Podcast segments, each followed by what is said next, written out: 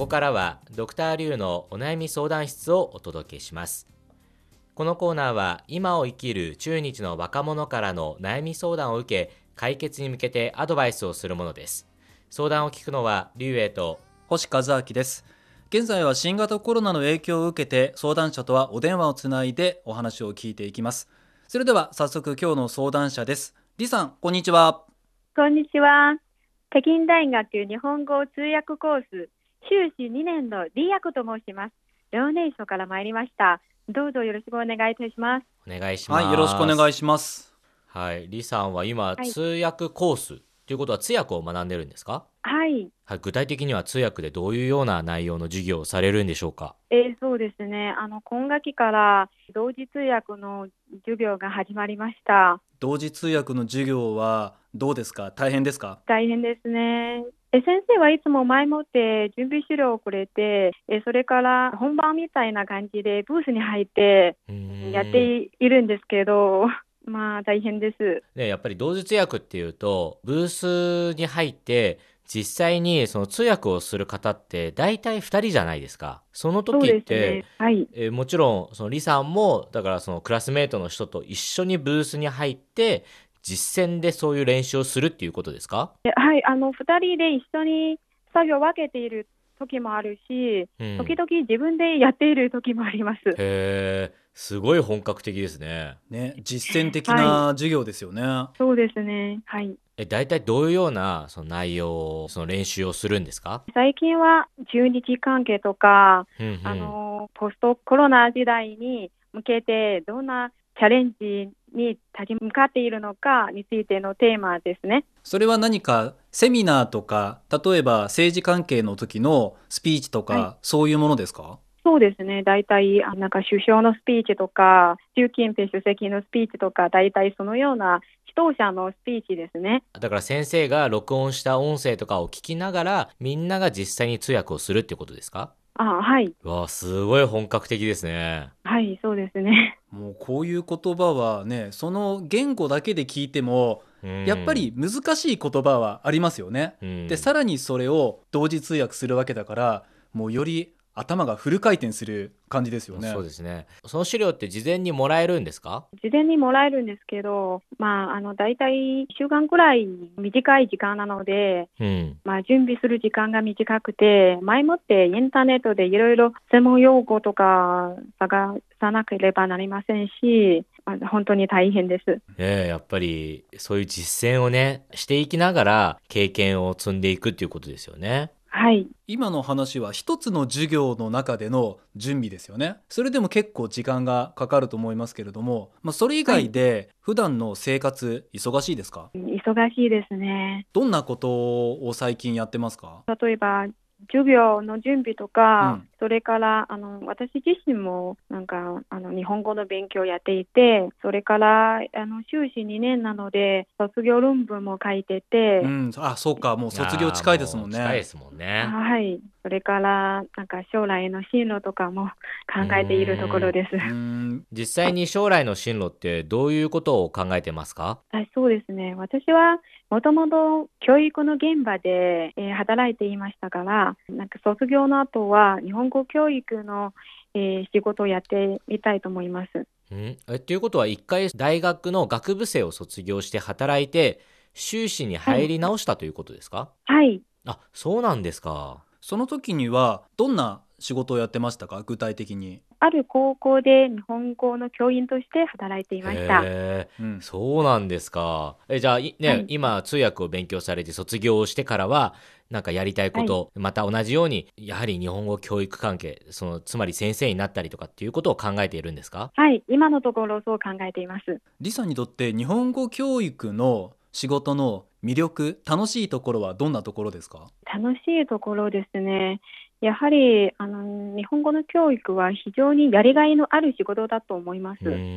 昨日はえ昔の教え子から、先生、最近お元気？私今お金を稼いで、今度は美味しいものをご馳走しますよというメッセージがあって、その言葉を見てすごく幸せでした。おうんーすごいいい学生ですね 本当いい学生ですよねそうですよねやっぱり学生との付き合いってその時だけじゃなくてこれからもずっと続いていく関係だから、どんどん教え子が育っていくのを見るのも楽しいですよね。そうですね。自分も微力ながら、やはり他人に役に立ったことをしただなと、という満足感が溢れて、うんだからやりがいのある仕事だと思います。はいということで本日はどんなお悩みでしょうか？私はえ同時にいくつかのことをやりこなす時間の管理法ができなくて、ちょっと困っているところです。まあね、先ほど聞いた時もやることがいっぱいあるとあ言ってましたからね。そうですはいはい。で具体的にいくつかのことをやりこなすっていうことなんですけど、ね、実際にまあ授業とかあると思うんですが他にどんなことがありますか、先ほども言いましたけど、自らも日本語の勉強とかやっています。例えば私はえ毎日 NHK のニュースを聞いて、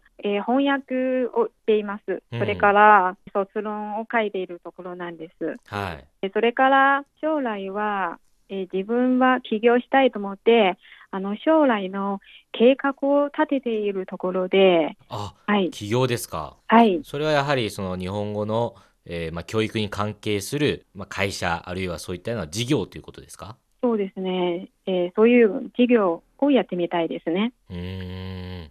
これはねやることいっぱいです。いや本当大変ですね。はい、まあ、なので、まあ、これ同時進行でこれら、全部やはりその長期的な計画が必要なものが多いのでそういう意味で同時にこう進めていくっていうことについて少しまあ困ってるというかどうやったらいいのかわからないということですか？はい、えー毎日私も頑張ってちょこちょこやっているんですけど、えでもどちらも進展が見られなくて、うんちょっとストレスが溜まっているんです。ああなるほどえ、だからなかなか進まないからさらに焦ってしまうという感じですうね。んそうですね。特には周りには優秀な人ばかりで、このペースだと自分が取り残されるのではないかと困っています。あなるほど。えちなみに今授業って多いですか？あの授業のね準備とかもあの受けている科目とか、授業の量にもよると思うんですが結構まだ多い方ですか、給与はそんなに多くないんですが、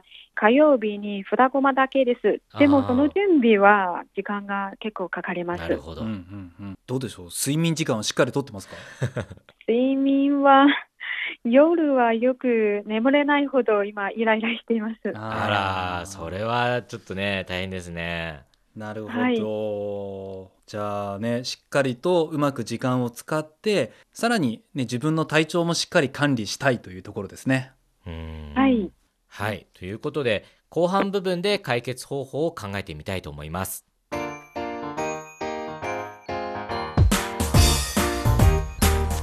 聞きの放送は北京放送中国国際放送局ですドクターリュウのお悩み相談室今日は北京大学院生2年生の李薬さんの同時にいくつかのことをやりこなす時間の管理法ができなくて困っているという悩みをお届けしています。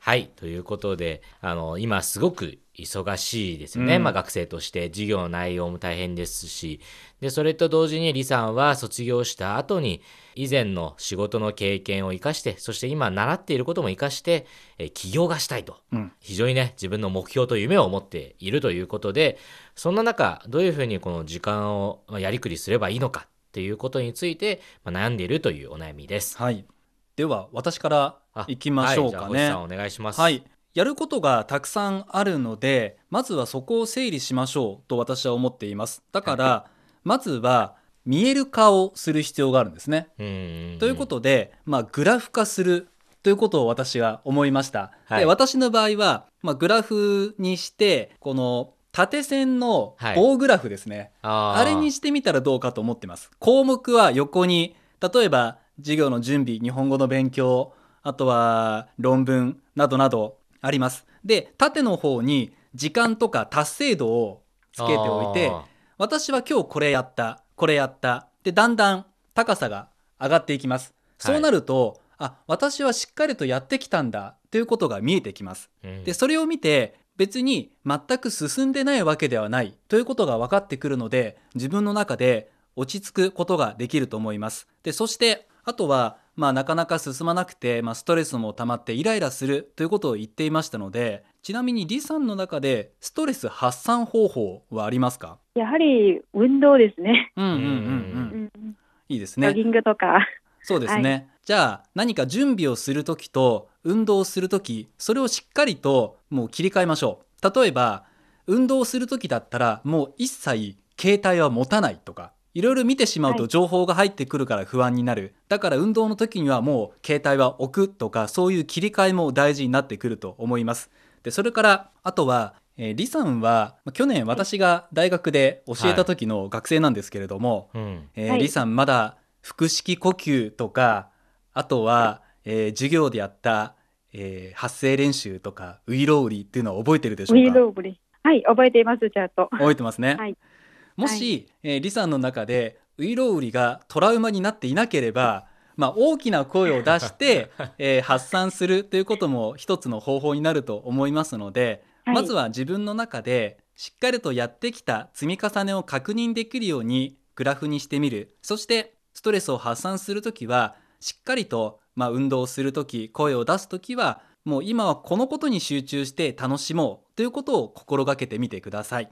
はい。はい、じゃあそれでは続いてリュウさんどうでしょうか？はい。いやー、あの、星さんね、見える化、とてもいいと思います。ではね、ちょっと若干ね、私もそれ考えてたんですけど、ええまあ、他のね、方法をちょっと紹介したいと思います。でちなみに、ちょっと先にリさんに質問したいんですが、リさん今、はい寮ですか？大学の。あ今、寮生活をしています。ああ、寮ってちなみに何人部屋なんですか？え、4人部屋です。あ、4人部屋。で、みんなそれぞれ自分の、えーまあ、その机というか、その作業場がある感じですか？あ、ありますね。はい。え、スペースはどのぐらいありますか？スペースは、えー、大体、えー、4坪ぐらい、一つの部屋。ということは、李さんがそのスペースをする、えー作業ま場の大きさっていうのは、割とゆったりしてる感じですか？うん、そうですね。うん、割とゆったりしてる感じです。ああ、なるほど。はい、わかりました。では、私の、まあ、アドバイス、ズバリですね。やることによって、使う作業スペースの場所を分けるっていうのが私のアドバイスです。で、これははいどういうことかというと、例えばテーブルがあります。例えばね、今、その李さんの話を聞いていくと、学業で言うと、授業の準備、そして論文、はい。あとは日本語の勉強、この3つありますね。で、そうですね。はい卒業後の進学に関しましては、起業するという、ね、このだから大きく言うと4つありますよね、李さんのこの今やらないといけないこと。そうですね。4つあります。はい。その中で多分その論文と、あとはその起業に関しては、これ多分来年以降の話になると思うんですよ。なので、これはすごい長期的なものですね。っていうふうに、優先順位とか、そのこれからかけていく時間、一つ一つのことにかけていく時間によって、まず大きなジャンル分けをして、じゃあ例えば、授業の準備をするときは、ここの机の場所に座ってやり、やろうとかね、その座る場所を変えて、少しそのスイッチを変えるというのがいいんではないかというふうに思いました。ああ、そうですか。わかりました。はい。それで、やっぱそう、分けていくことによって自分の気持ちも変わると思うんですよ。例えば、ここに座って、よし、じゃあ論文について考えようとかね。それが習慣になっていくと、まあ、だんだん自分でもそういう、あの、分分けるようになっていくので、まあ、徐々に慣れていくんではないかと思います。あと、そのさっき星さんが言ったグラフ、とてもいいと思います。で、私は、その、グラフっていうのも、あの、実際にいいと思うんですけど、あともう一つ、マインドマップってわかりますか？あ、わかります。マインドマップ。はいはい。マインドマップをそのね自分が見える場所特にその机の前とかで書いてみるっていうのが私はいいと思うんですね。でさっき言っえーたその、今李さんがやりたいことっていうのは大きく分けると長期目標がまあ2つあって、まあ、短期というか毎日こなす。まあ、コツコツやることが2つありますよね。それで言うと、そういうふうにちょっと分けてマインドマップを書いてじゃあこれをやるために長期目標をやっていくためにどういうふうに分解すればいいのか毎日何をやればいいのかっていうこう細かくね分解していくとその星さんがさっき言った、まあ、グラフにもたどり着くと思うんですよ。そしたら毎日、あ、私はこれをやった、えーこれを積み重ねたっていう風な成果も、そのマインドマップ、グラフを通して見ることができるので、まあ、とても今日私は何をやったのかっていうのがまあ、まさにね、可視化できるから、そういう意味ではとても分かりやすくなるんじゃないかと思いました。あとは、細かいことに関しましては、タグリストっていうのを使って、一つ一つこれやったこれやったっていうのをチェックしていけば、一日のうちに何をやったのかっていうのがもうすぐわかるので、達成感が、徐々に湧いてきて、そしてそれがまた次の日のやる気につながるというふうにね、こう、いい循環が生まれますので、そういう意味では、まさに、ね、星さんが言ったそのグラフ、あと、まあ私がお勧めするマインドマップ、まあそして場所を変えてみるっていうね、いくつかの方法があると思いますが、ぜひいろいろ試していただければと思います。はい。えー星先生、ルーさん、貴重なご意見ありがとうございます。はい。とても役に立てそうで、早速始めたいと思っています。まあね、あの、李さんはね、起業するっていう大きな夢を持ってますし、一回社会に出て経験を積んでいるので、そういう意味ではなんか楽しみですよね、今後が。そうですね。で、しかも私たちのアドバイス、結構いろんなことを話したので、またはいこれも整理しなきゃいけなくなるかもしれないですね。はい。これから整理して、はい。早速始めたいと思います。はい、はい自分の中でやってみて、一番ぴったりくるものがあると思いますのでそれでうまはいくこの忙しい中乗り切って頑張ってみてください。はい。頑張ります。ありがとうございます。ドクターリュウのお悩み相談室。今日は北京大学院生2年生のリアクさんの同時にいくつかのことをやりこなす時間の管理法ができなくて困っているという悩みをお届けしました。それではまた次回です。再再见。见。